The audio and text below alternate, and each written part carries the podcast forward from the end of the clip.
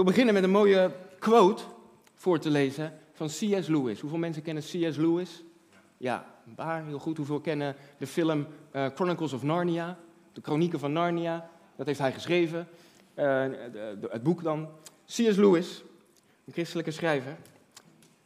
En die zei: Het Nieuwe Testament spreekt van Christus' opstanding uit de dood als de eerste gebeurtenis in zijn soort in de hele geschiedenis van het universum.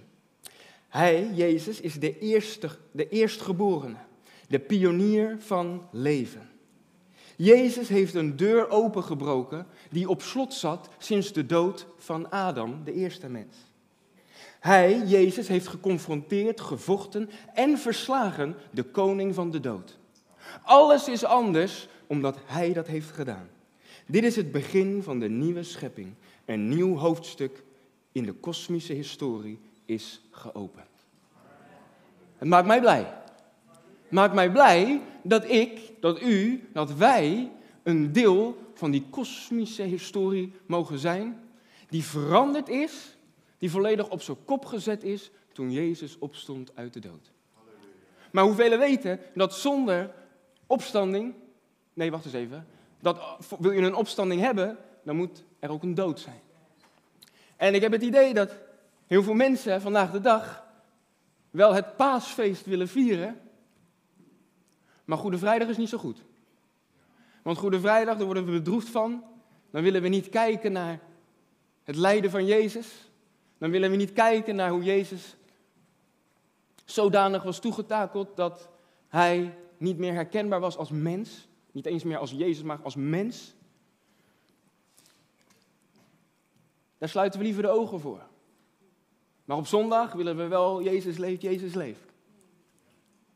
Maar je krijg je, zonder de dood is er ook geen opstanding. Zonder de dood is er ook geen nieuw leven. Dus vergeet het niet, lieve broer en lieve zus. Vergeet het niet als, je vandaag, als wij vandaag hier het paasfeest vieren, opstanding vieren, opstanding uit de dood vieren met de doop zometeen. Dat kan allemaal omdat er één is geweest die de prijs heeft betaald. Sla hem niet over. Sla dat lijden van Christus niet over. Want de vrijdag was alleen maar goed omdat de zondag eraan kwam voor ons. Oké. Maar die quote, hè. Misschien denk je van, nou, blaas een beetje hoog van de toren, Jordi, of C.S. Lewis, blaas een beetje hoog van de toren. Oh, in de geschiedenis van het universum. Maar lieve broer en lieve zus, de opstanding van Jezus, die heeft de hele geschiedenis van de mensheid veranderd. Helemaal veranderd. Helemaal op zijn kop gezet. Je kan nooit te overdreven zijn over de opstanding van Jezus. Dat iemand tegen je zegt, nou niet zo overdrijven, dat kan niet. Want je kan de opstanding van Jezus, de dood en opstanding van Jezus, nooit, uh, nooit overschatten. Want als jij denkt, ik heb het hoogste woord daar al over gezet, dan gaat het nog dieper dan dat.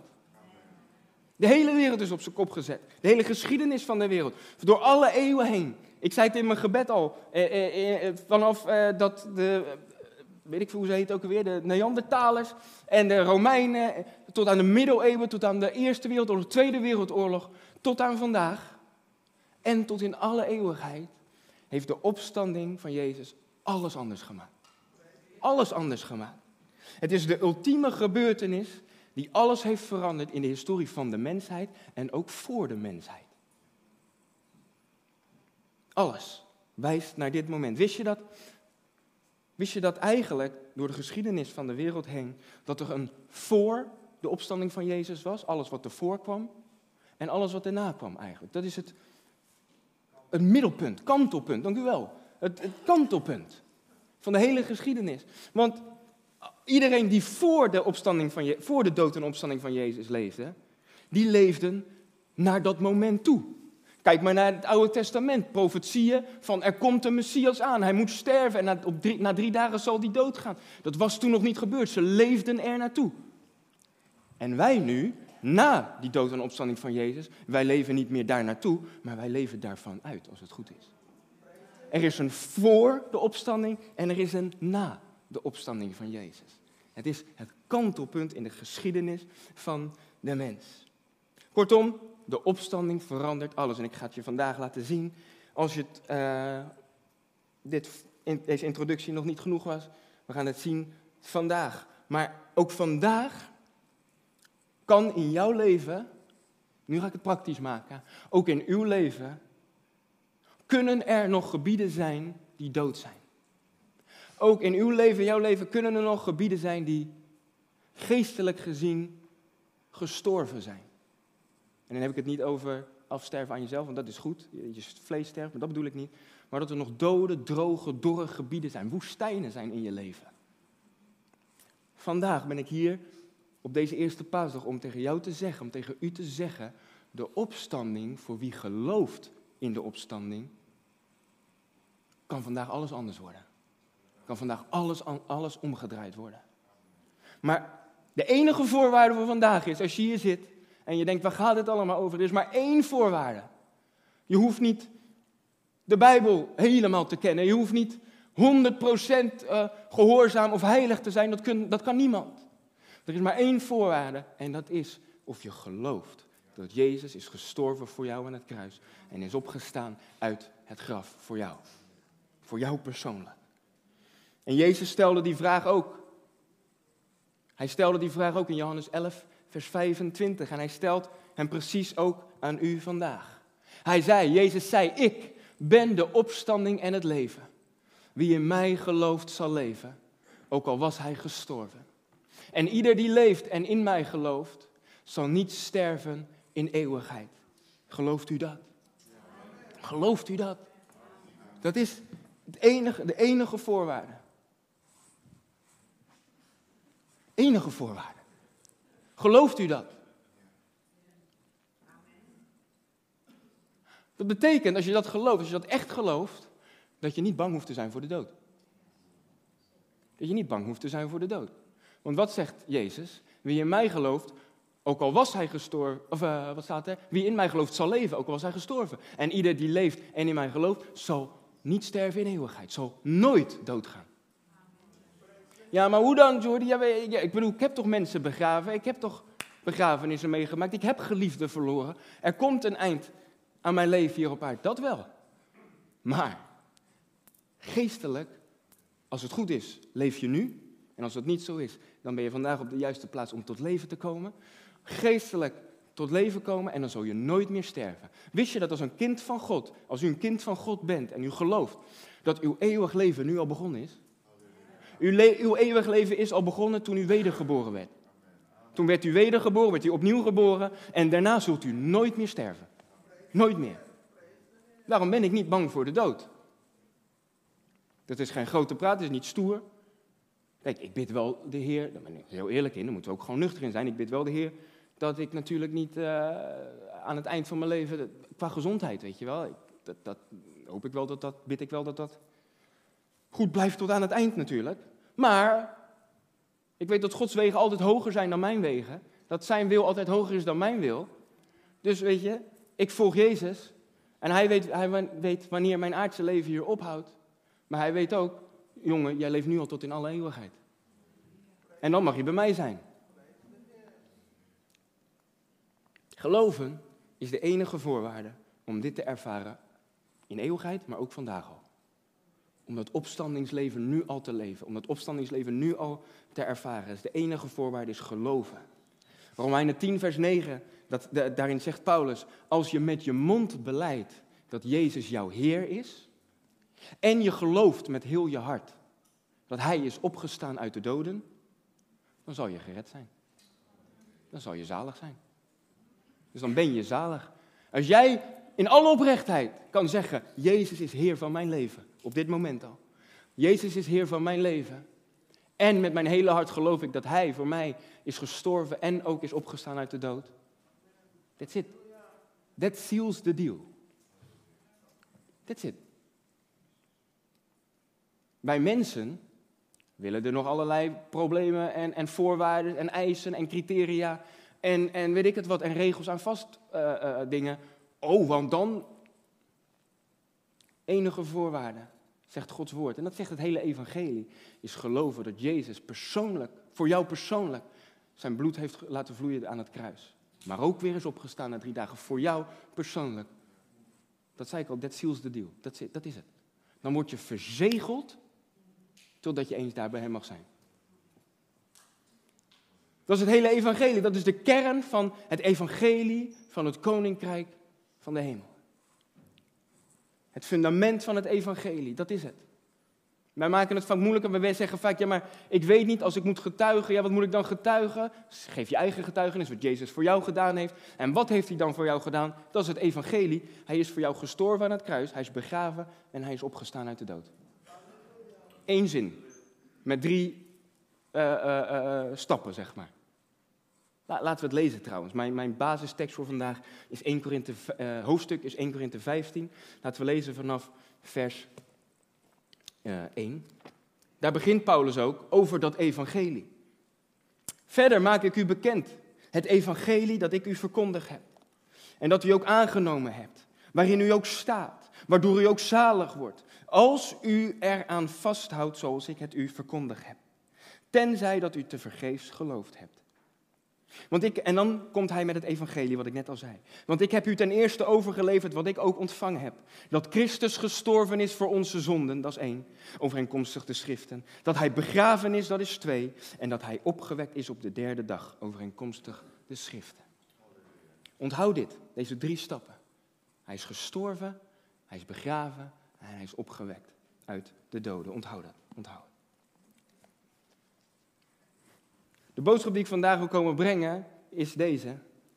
Zonder opstanding is het werk van God en dus ook van Jezus niet compleet. Zonder opstanding is het niet compleet. En daarom zegt Paulus in die laatste zin, vers 14, als u dan niet gelooft dat Jezus is opgestaan uit de dood, als Christus dus voor u niet is opgewekt, dan is onze prediking zonder inhoud en zonder inhoud is ook uw geloof. Als u niet gelooft dat Jezus is opgestaan uit de dood en opgewekt is, dan is mijn prediking voor u zonder inhoud vandaag. En ik kan u niet overtuigen, dat moet de Heilige Geest zelf doen. Maar als uw hart niet open is om te gaan geloven dat Jezus voor jou ook is opgestaan, ja, dan kan ik praten als brugman en dan kan ik uren doorgaan. Maar dan is voor u de preek zonder inhoud. Dan is ook uw geloof zonder inhoud. Dus daarom begon ik vandaag, te, uh, begon ik net te vragen aan u, beseft u nog wel wat de dood van Jezus en de opstanding van Jezus inhoudt voor u? Is dat nog, leeft dat nog wel in u? Geeft dat nog een feest en een vreugde in uw ziel? Als, als u hoort, Jezus is opgestaan. Jezus leeft, hij is waarlijk opgestaan. Of is het een cliché geworden? Is het geworden, ja, standaard met paas? Ja, logisch dat we dat zeggen. Daarom heb ik heel bewust vorige week ook gezegd, Jezus leeft. Toen zei u ook allemaal amen. Prijs de Heer daarvoor. Zonder opstanding uit de dood is het werk niet compleet. Is de basis van ons geloof, is het fundament van ons geloof niet compleet. En wat als de basis niet compleet is van ons hele geloof, als die wordt weggenomen, als de basis, het fundament wordt afgebroken, wat heb je dan nog? Wat heb je dan nog? Als de dood en opstanding van Jezus uit deze Bijbel zou worden gerukt, wat heb je dan nog aan deze Bijbel? Want alles in deze Bijbel wijst naar de dood en opstanding van Jezus. Als ik voor u in een gullebui een huis koop en ik zeg tegen u, het dak geef ik al, maar het fundament komt later, ik weet nog niet wanneer, onbepaalde tijd. komt het fundament, zien we wel. Maar hier heeft u alvast het dak. Wat heb je eraan? Helemaal niks. Je kan niet bouwen, je kan je leven niet bouwen zonder fundament. Je kan je leven niet bouwen zonder Jezus. Die voor jou gekruisigd is, gestorven is, begraven is, maar na drie dagen ook weer is opgewekt. Vergeet het niet. En dat ga ik je laten zien. Zonder opstanding, zonder opstanding was het niet compleet. Zonder opstanding was Jezus zonder opstanding was Jezus gewoon een historisch figuur, gewoon een mens. Zonder dat Jezus was opgestaan uit de dood, wat was Jezus dan? Een, een, goed man, een wijze leraar, een rabbi, een profeet. Maar zonder opstanding was hij niet de zoon van God. Want dat bovennatuurlijke, bovenmenselijke element, dat werd pas bevestigd toen Jezus opstond uit de dood. Er, waren, er zijn meer mensen gekruisigd in die tijd. Er zijn meer mensen gegezeld en gemarteld, gefolterd. Er zijn meer mensen gestorven aan het kruis.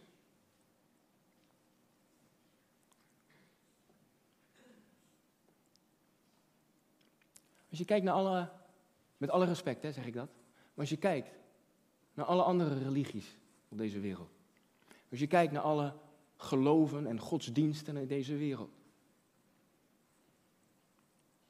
ze hebben allemaal een leider die ze volgen. Maar ik vertel je, het zijn gewoon feiten, hè, dus ik zeg het nogmaals met alle respect, maar het zijn gewoon feiten. Als jij ik weet niet precies wanneer, maar ik denk 100 jaar geleden of zo, paar honderd jaar geleden zou leven in China en jij was gevolgd de leer van Confucius, dan op een gegeven moment had je gemerkt, Confucius is dood. Als jij geleefd had in India toen Boeddha daar leefde, en heb ik het niet over de dikke Boeddha, maar over de, de echte Boeddha, de officiële Boeddha, zeg maar. Die, uh, ja, ik weet even zijn voornaam niet meer, maar met alle respect, die was, niet, die was gewoon slank, zeg maar. En die Boeddha, die leefde maar die stierf. Zijn einde was het graf. Als je nu het vliegtuig pakt naar Medina in Saoedi-Arabië, dan heb je daar een hele grote groene moskee.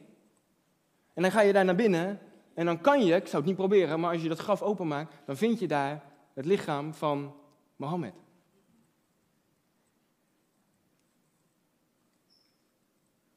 Maar als jij nu naar Oost-Jeruzalem gaat, en je gaat naar de graftombe van Jezus, dan is het graf leeg. Er is maar één. Er is maar één. Er is maar één. Waarom zoekt u de levende bij de doden? Er is maar één die opstond uit de dood. En daarmee de dood overwon. Er is maar één. Dat is het verschil. Als Jezus niet was opgestaan, dan was hij gewoon een van die profeten. Dan was hij gewoon een van die menselijke uh, uh, religieuze leiders. Dat is het verschil. Goeroes, wetenschappers, alle pauzen die we gehad hebben, sint die, sint die en sint die. Prima allemaal, maar allemaal hebben ze één ding gemeen. Hun einde was het graf en ze zitten daar, liggen daar nog steeds.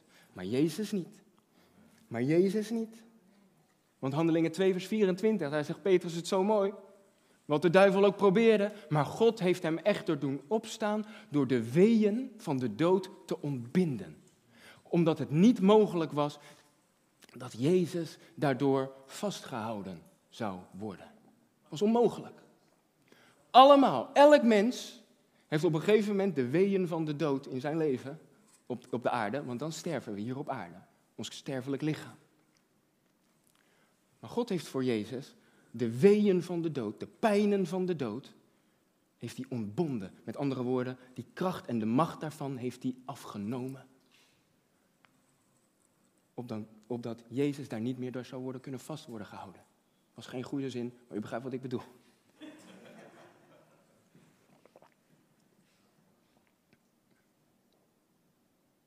Al die halfgoden, al die religieuze leiders,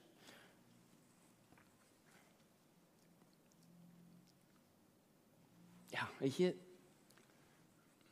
miljoenen volgelingen, nog steeds, vandaag de dag, prima, prima. Respect voor elke godsdienst, voor elk geloof. Maar de dood haalde hun in. De dood overkwam hun.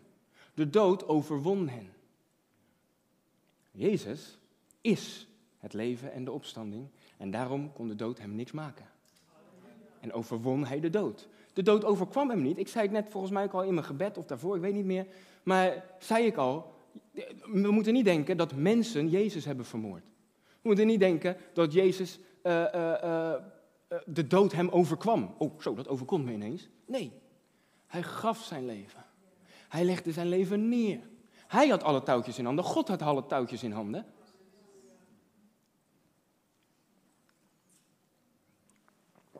Hij gaf zijn leven, sorry, neer en hij legde hem neer voor alle mensen. Voor alle mensen. Jezus was de enige die dit kon doen. Hij, kon de, e- hij was de enige die kon doen wat gedaan moest worden voor ons allemaal. En waarom, Jordi? Hoe kan dat dan? Hoe dan? Zal ik je vertellen waarom Jezus dat als enige kon doen? Als enige ooit? Omdat Jezus tegelijk de zoon van God was en tegelijk mens. Op dezelfde tijd was hij 100% God en 100% mens. Denk er maar over na. Neem het maar mee. Hij was 100% God en 100% mens. Daarom kon hij als enige het bovenmenselijke, bovennatuurlijke werk doen wat nodig was om de mens te redden, om de mensheid te redden. Want om ons te redden van onze zonde, om ons te vergeven van onze zonde, om ons te bevrijden van de macht van de zonde, was het bloed nodig van een mens. Ja, Jordi, als het dan van een mens was geweest, dan had elk mens dat toch kunnen doen. Nee, want dat kon alleen gedaan worden door een mens zonder zonde. Onbevlekt, vlekkeloos en rein en puur. En Jezus is de enige mens ooit op deze wereld die zonder zonde was en bleef hier op aarde. En omdat hij zonder vlek was, zonder rimpel was, kon hij als volmaakte zoon van God en volmaakte mens sterven voor u en voor mij. Weet je wat 1 Korinthe 15, hetzelfde hoofdstuk, uh, wat daarin staat. Maar nu Christus is opgewekt uit de doden en de eersteling geworden is van hen die ontslapen zijn. Want omdat de dood er is door één mens, Adam, is ook de opstanding van de doden er door één mens met een hoofdletter M. Want zoals allen in Adam sterven, zo zullen ook in Christus allen, allen levend gemaakt worden. Adam was de eerste mens, Jezus was de laatste Adam. De tweede Adam. Maar hij was zonder zonde. En daarom, dat is de reden waarom hij zijn hemelse glorie en zijn majesteit verliet voor ons. Om mens te worden, om sterveling te worden, om zichzelf te identificeren met u, met jou, met mij. In al je fouten, in al je gebreken, in al je tekortkomingen, in jouw karakter, dat je denkt, ben ik er nou nu nog niet vanaf? Weet je wel? Al die fouten en gebreken, al je zonden uit je verleden, van gisteren misschien nog wel, maakt niet uit, al je ongerechtigheid en je ongerechtigheden. Is die volmaakte mens vanuit de hemel gekomen, is die mens geworden. Geïdentificeerd met u, met jou, met mij. Waarom? Zodat jij je met hem kan identificeren. Jij hebt nu de identiteit van Jezus, staat beschikbaar voor jou om die op je te nemen. Dat kan alleen maar door de genade dat hij zichzelf identificeerde met, een zondige, met de zondige mens, met ons. Hij werd zonde, zegt de Bijbel. Hij werd zonde.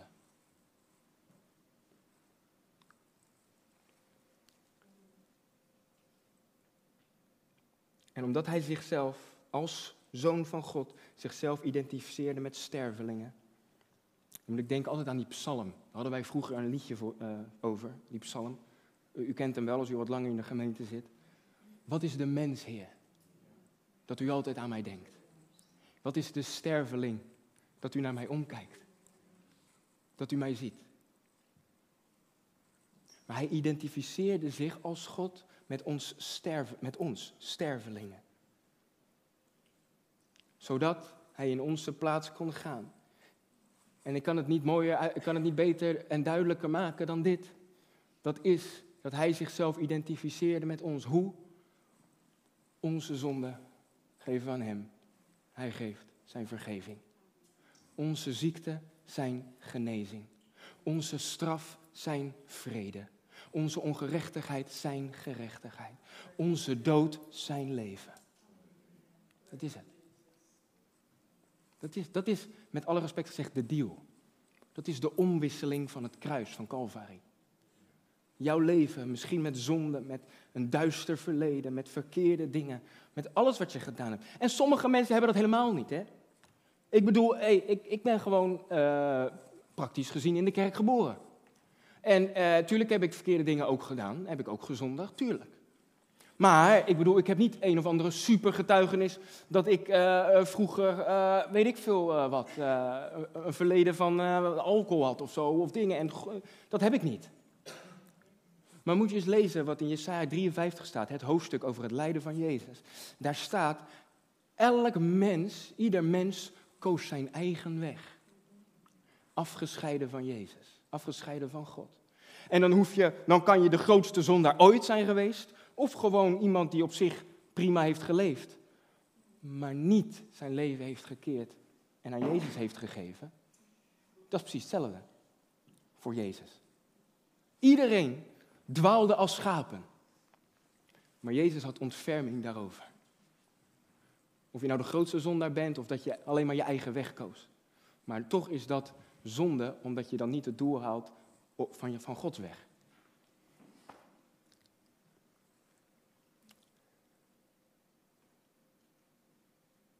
In Korinthe 15 gaan we verder, vers 17, heel kort. En als Christus niet is opgewekt, dus als u dat niet gelooft, dan is uw geloof zinloos. U bent dan nog in uw zonden. Ja, Jordi, hoe kan dat nou? Jezus is toch gestorven voor mijn zonde aan het kruis? Ja, maar wat ik al zei, zonder de opstanding was het werk niet compleet. Zonder de opstanding staat hier letterlijk, u bent dan nog in uw zonden. Uw zonden zijn dan niet vergeven. We zijn dan nog dood in onze overtredingen, zonder hoop, zonder hoopvolle toekomst, zonder hoop op, op, op beter, een betere toekomst, zonder hoop op leven, zonder hoop op eeuwig leven. Romeinen 4, vers 25, daar zegt Paulus dat wij zonder opstanding zijn wij niet gerechtvaardigd. Weet je wat dat betekent? Dat wij niet recht voor God kunnen staan. Zonder de opstanding van Jezus kunnen wij niet recht voor God staan. Dat betekent, dan kunnen wij niet bidden.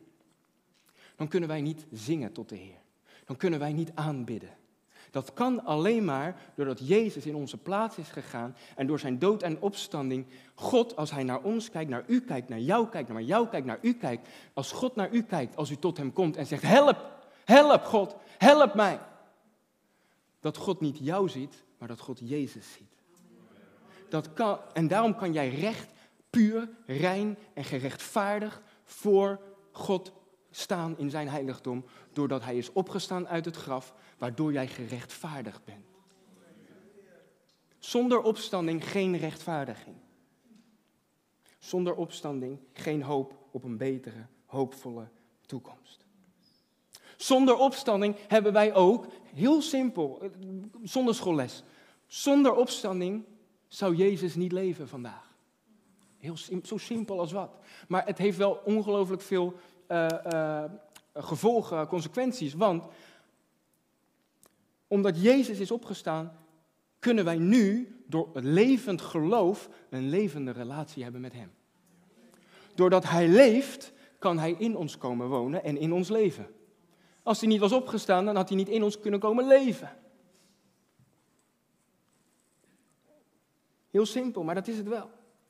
Omdat Hij leeft, omdat Hij leeft, kunnen wij leven nu. En dat leven in overvloed, het leven met Jezus. En hebben wij eeuwig leven, wat ik al zei. En wat zegt de Bijbel? Wat is eeuwig leven? Dat is God kennen. En Jezus Christus. Hem kennen, dat is eeuwig leven. En dat, daarom kan je hier al mee beginnen. Daarom heb je nu al eeuwig leven. En totdat je daar bent, dan zie je hem van aangezicht tot aangezicht. Nou, dan ken je hem helemaal. Maar nu al ten dele mag je hem kennen. Dat is eeuwig leven. Dat is het leven. Niet materie, niet mooie spullen, niet een perfecte carrière die je hebt uitgestippeld vanaf je achttiende. Prijs weer, als God je zegent, prijs de Heer en dank Hem daarvoor. Maar als je daar je identiteit in vindt, dan ben je een van de beklagenswaardigste mensen op deze wereld. Want als je alles hebt, maar Jezus niet voor jou gekruisigd, begraven en opgestaan uit de dood, dan kan je alles hebben, maar dan heb je eigenlijk helemaal niks.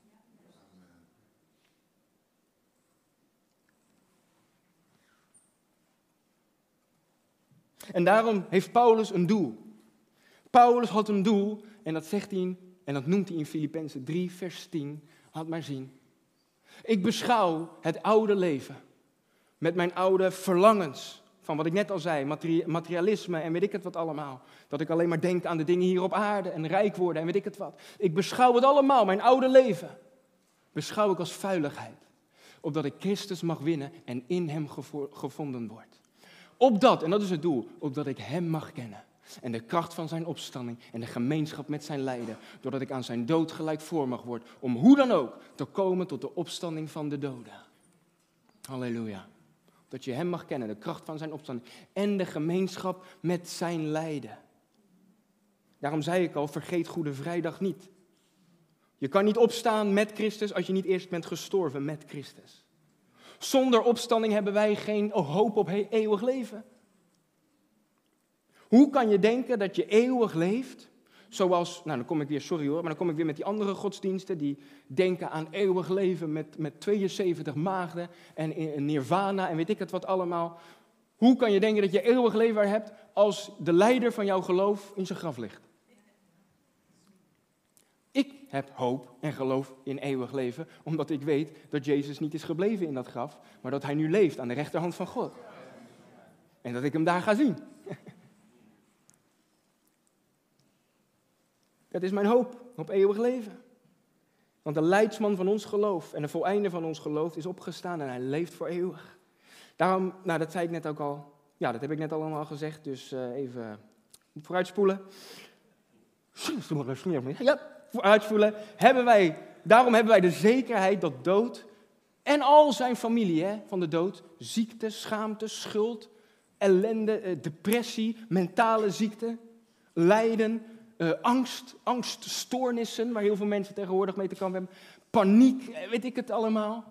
Dat zijn allemaal broertjes en neefjes van de dood. Maar die hebben niet het laatste woord. Die hebben niet het laatste woord. Jezus heeft het laatste woord. Weet je waarom?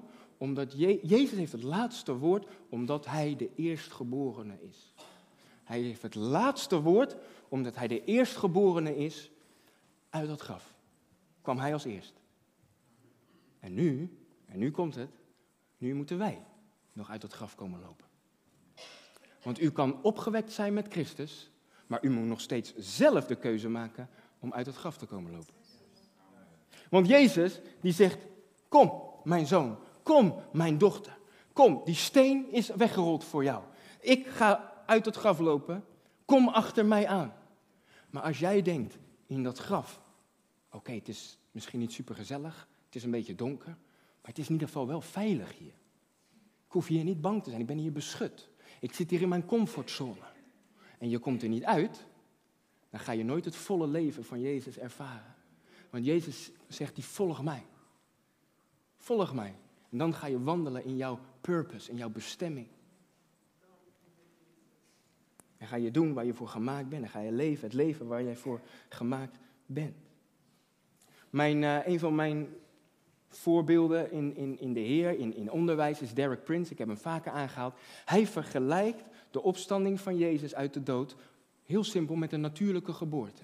Hoeveel mensen, ik wilde zeggen hoeveel mensen hebben een natuurlijke geboorte meegemaakt? Nou, heel veel, denk ik. Denk bijna, bijna iedereen, denk ik. Hoeveel mensen hebben een geboorte van een, van een, van een kind meegemaakt? Nou, ik, drie ongeveer. En um, een natuurlijke geboorte, dan heb ik het niet over een, uh, een, een maar een natuurlijke geboorte, zegt Derek Prince. Ja, zeg ik ook eigenlijk, maar hij maakt die vergelijking zo meteen. Uh, komt eerst, als het bij een normale natuurlijke geboorte, komt eerst het hoofd uit de, uit de baarmoeder. En daarna het lichaam. Dat is eigenlijk de bedoeling. Onze kinderen waren toen al dwars, dus die, hadden, die zijn er niet met hun hoofd eerst uitgekomen, maar stuitligging. Maar oké, dat is een ander verhaal. Het hoofd eerst, en dan het lichaam. En dan de vergelijking. Gods woord zegt dat Jezus het hoofd is van de gemeente. Hij kwam als eerst uit het graf. Hij kwam als eerst, de eerstgeborene. Nu is het de bedoeling dat wij, de rest van het lichaam van Christus, de kerk, de gemeente, het volk van God, ook uit het graf komen. Hij was de eerste en wij volgen hem daarna als het goed is.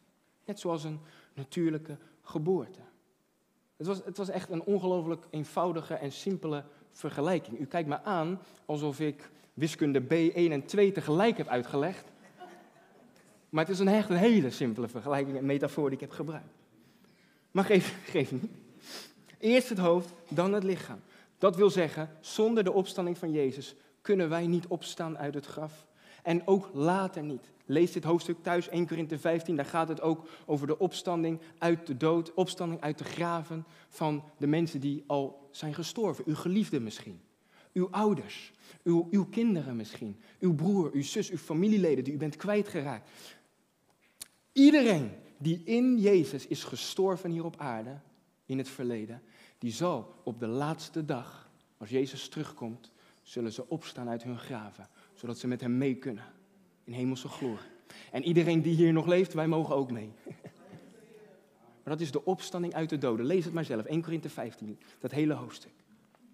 Maar die hoop hebben wij, dat onze geliefden, maar misschien wij ook zelf, dat wij op de laatste dag, als Jezus ons komt ophalen, kunnen opstaan uit het graf. Waarom? Omdat Jezus op die paaszondag is opgestaan uit het graf. Kunnen wij dat? Kunnen wij dat? Kunnen wij dat op die laatste dag? Maar niet alleen op de laatste dag, dat geldt ook voor vandaag. En dat gaan we zien zometeen met de doop. Dat gaan we zien als de dopelingen hun oude leven afleggen in dat watergraf.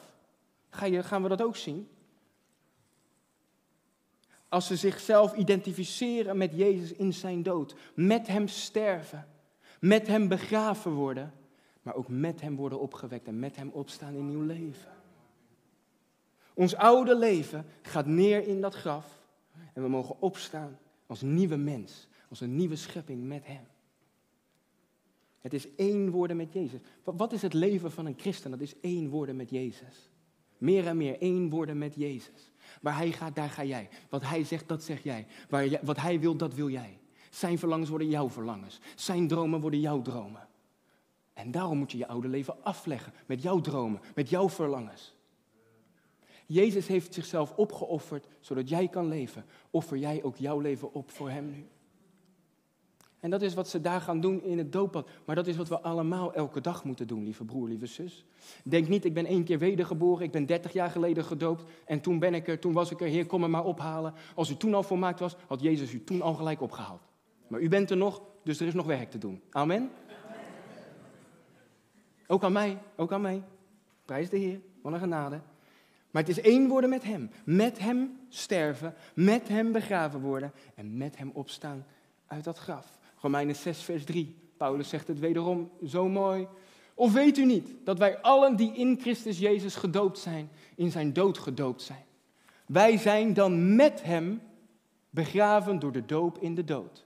Opdat evenals Christus uit de doden is opgewekt, zo ook wij in een nieuw leven zouden wandelen. Want als wij met Hem één plant zijn geworden, gelijk gemaakt aan Hem in zijn dood, dan zullen wij ook aan Hem gelijk zijn in zijn opstanding. En dit is dat cruciale punt wat ik al een paar keer heb herhaald, is, ben je wel echt elke dag, kan je dan wel zeggen, Heer, niet ik leef, want ik ben met Christus gekruisigd. Maar Heer, U leeft, Christus leeft in mij. Of kan je dat alleen maar zeggen als je God nodig hebt? Ja, dan, dan, dan heb ik u nodig, Heer. Waar bent u? Oh, ik voel u weer, Heer. U leeft in mij. Of mag Hij bepalen hoe jouw leven eruit ziet? Leef je voor Hem? Ben je afgestorven aan je oude ik, aan je ego, aan je oude leven, aan je oude mens? Of hou je dat nog vast? Omdat je bang bent om dingen kwijt te raken. Wie zijn leven zal willen behouden, zal het verliezen. Maar wie zijn leven bereid is om zijn leven te verliezen omwille van mij, zegt Jezus, die zal zijn leven behouden. Daarom, u dacht dat ik alleen maar sprak tot de dopeling, maar ik spreek tot iedereen. God spreekt tot iedereen vandaag. Als je met hem wil opstaan uit het graf, moet je ook met hem sterven. Dat geldt voor ons allemaal. Misschien leef je nu wel en dan denk je, ja, maar ik heb mijn leven ooit eens aan de Heer gegeven en misschien ben je ook al gedoopt. En dan denk je, ja, maar dus ik ben toch een christen? Ik ga toch naar de hemel? Misschien ben je wel een christen van naam, maar misschien ben je geen discipel. En Jezus die is niet gekomen om uh, mensen uh, christenen te maken, maar om mensen te, discipelen te maken. Daarom zegt hij tegen ons, ga heen in heel de wereld, predik het evangelie en onderwijs alle naties. In het Engels staat daar, disciple the nations. Discipel de volkeren. Maak discipelen. Dus ben je een discipel. Een discipel die volgt Jezus. Wat ik al zei, uit het graf. Een discipel volgt Jezus uit het graf. Met alle liefde gezegd, maar lauwe christenen, naamchristenen, die blijven liever in het graf zitten. Ze zijn opgewekt in uw leven. Ja, ze zijn ook een nieuwe schepping. Maar ze komen niet uit het graf. We komen niet uit het graf. Laat ik maar niet zeggen ze, wij ook wel eens.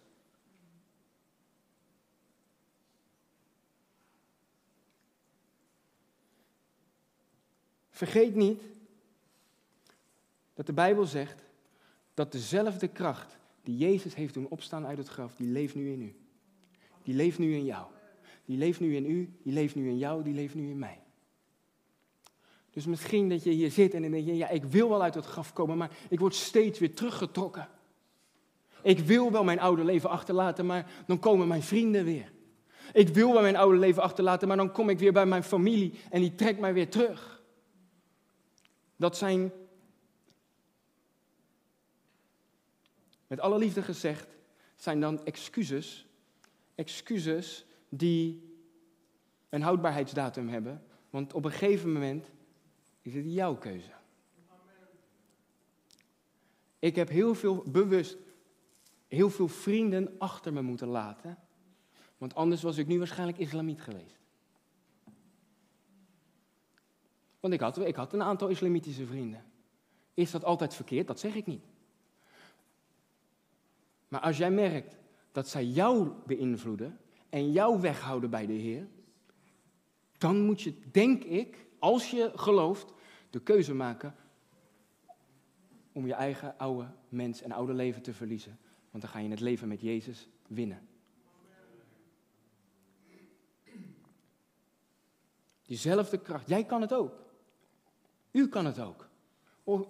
misschien bent u oud, misschien ben je jong. En denk je, ja, maar ik heb de kracht daarvoor niet. Jij hebt, als jij bent wedergeboren uh, in Christus, heb jij dezelfde kracht de dynamiskracht, de dynamietkracht staat er in het Grieks. Dynamiet, explosiviteitskracht heb jij in jouw leven om nee te zeggen. Om achter te laten. En om in opstandingskracht vooruit achter Jezus aan te gaan. En dat kan jij misschien denken, ja, dat hoor ik uh, van goeroes ook en dat hoor ik van Chaka. Dit is geen Chaka-verhaal. Dit is de waarheid. Je kan het niet van jezelf, maar dat, dat Jezus in jou leeft. Dat Jezus in je woont. En de opstandingskracht in je woont. En daarom zegt God zelf in Efeze 5, vers 14: Ontwaak, u die slaapt, en sta op uit de doden, en Christus zal over u lichten.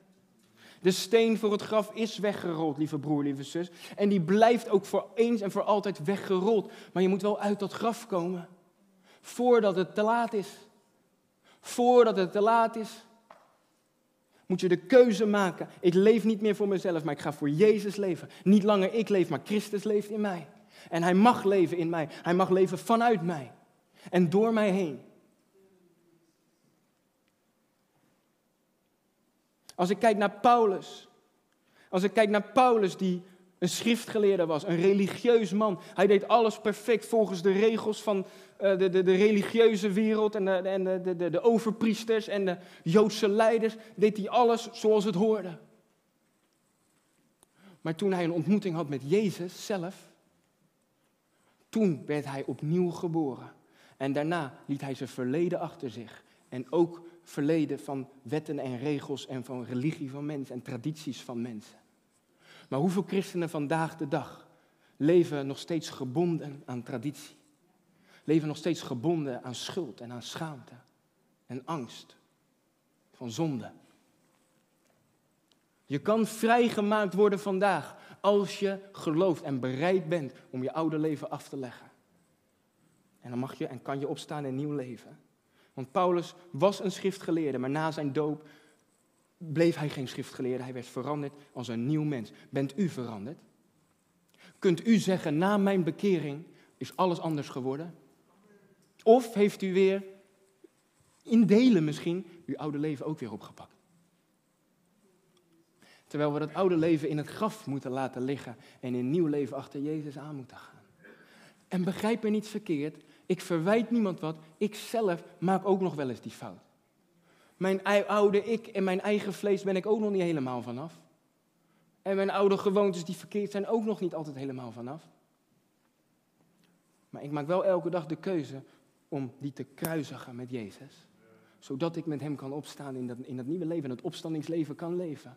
Maar als er geen verandering in uw leven is gekomen na uw wedergeboorte, als er, geen als er verandering nodig is en u bent in de kerk, in Gods huis, maar daarna verandert er niks, u gaat alszelfde persoon weer naar huis,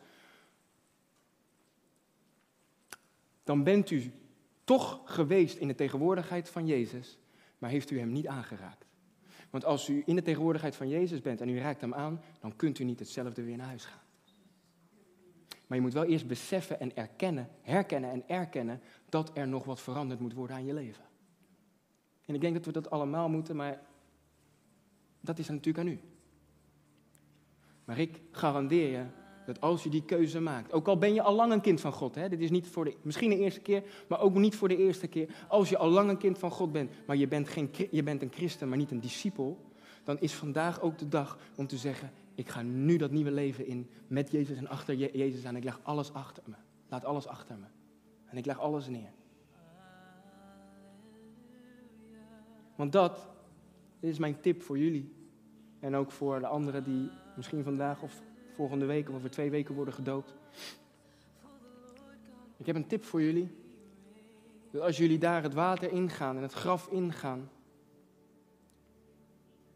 dan moet je daar niet te lang blijven zitten, liggen. Heel simpel. Als je onder blijft en niet meer boven komt, dan heb je wel nieuw leven ontvangen, maar duurt je nieuw leven heel kort. Hier op aarde. Zo simpel is het. Zo simpel is het. Maar hoeveel christenen.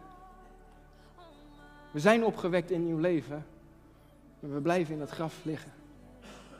Terwijl Jezus zegt: Kom eruit. Zoals hij tegen Lazarus zei: Lazarus, kom naar buiten. Kom uit dat graf, Lazarus. Zo roept hij u. Zo roept hij jou vandaag. Kom uit het graf mijn zoon. Kom uit dat graf, mijn dochter. Kom uit dat graf. Want als je te lang in dat graf blijft liggen, daar is geen lucht, daar is geen licht, daar is geen adem, daar is geen leven. En dan zal je, hoewel je hier op aarde wel leeft, maar geestelijk, zal je je doodgaan. En zal je niet leven. Als je te lang in het graf blijft liggen. En de vijand wil niets liever dan jou weer terugstoppen in dat graf. In dat graf van zonde, van schuld, van angst, van ongeloof, van ongehoorzaamheid. Waar je opgesloten zit, waar je niet kan schijnen, waar je niet kan floreren. Maar, en waar jij uiteindelijk in slaap valt en uiteindelijk geestelijk sterft. Waar je niet het opstandingsleven kan leven. Dat kan alleen als wij ervoor kiezen vandaag. Heer Jezus, u bent als eerste, als hoofd uit het graf gegaan. En u roept mijn naam. Kom uit dat graf, mijn zoon. Kom uit dat graf, mijn geliefde dochter. Als wij aan die stem gehoorzamen en zeggen, ik kom achter u aan, Heer. Vandaag, ik kies. Kom achter u aan, Heer. En dan ga je leven in het opstandingsleven, ga je wandelen in opstandingskracht. Waarvoor Jezus de prijs heeft betaald. Dus kom, lieve broer, lieve zus, aan het eind van deze boodschap. Dat is, dat is de oproep van Jezus vandaag. Hij zegt, ik ben uit dat graf gekomen. En jij samen met mij. Maar kies er, je moet er zelf voor kiezen om uit, daadwerkelijk uit dat graf te komen lopen. Laat dat doden achter je. Laat je oude leven achter je. Laat je zondige gewoontes, ook van je karakter, ook van je eigen vlees, van je ego, laat het achter je. En volg mij. Kom uit het graf en volg mij. En dan garandeer ik je niet dat je leven ineens alleen maar 100% halleluja en hosanna en geweldig is. Maar wel dat iedere stap van je leven, dat ik bij je ben. Jezus belooft dat. Dat Hij je nooit loslaat. Dat Hij je nooit alleen laat. Dat Hij je nooit achterlaat of verlaat. Dat Hij met je meegaat en met je meewandelt. Zijn Heilige Geest jou helpt en jou leidt in je dagelijks leven. Omdat Hij leeft, heb ik geen zorg voor morgen omdat Hij leeft, mijn angst is weg. Omdat ik weet, Hij houdt mijn toekomst in zijn handen. En is het leven waard om dit leven te leven, omdat Hij leeft. Amen. Amen.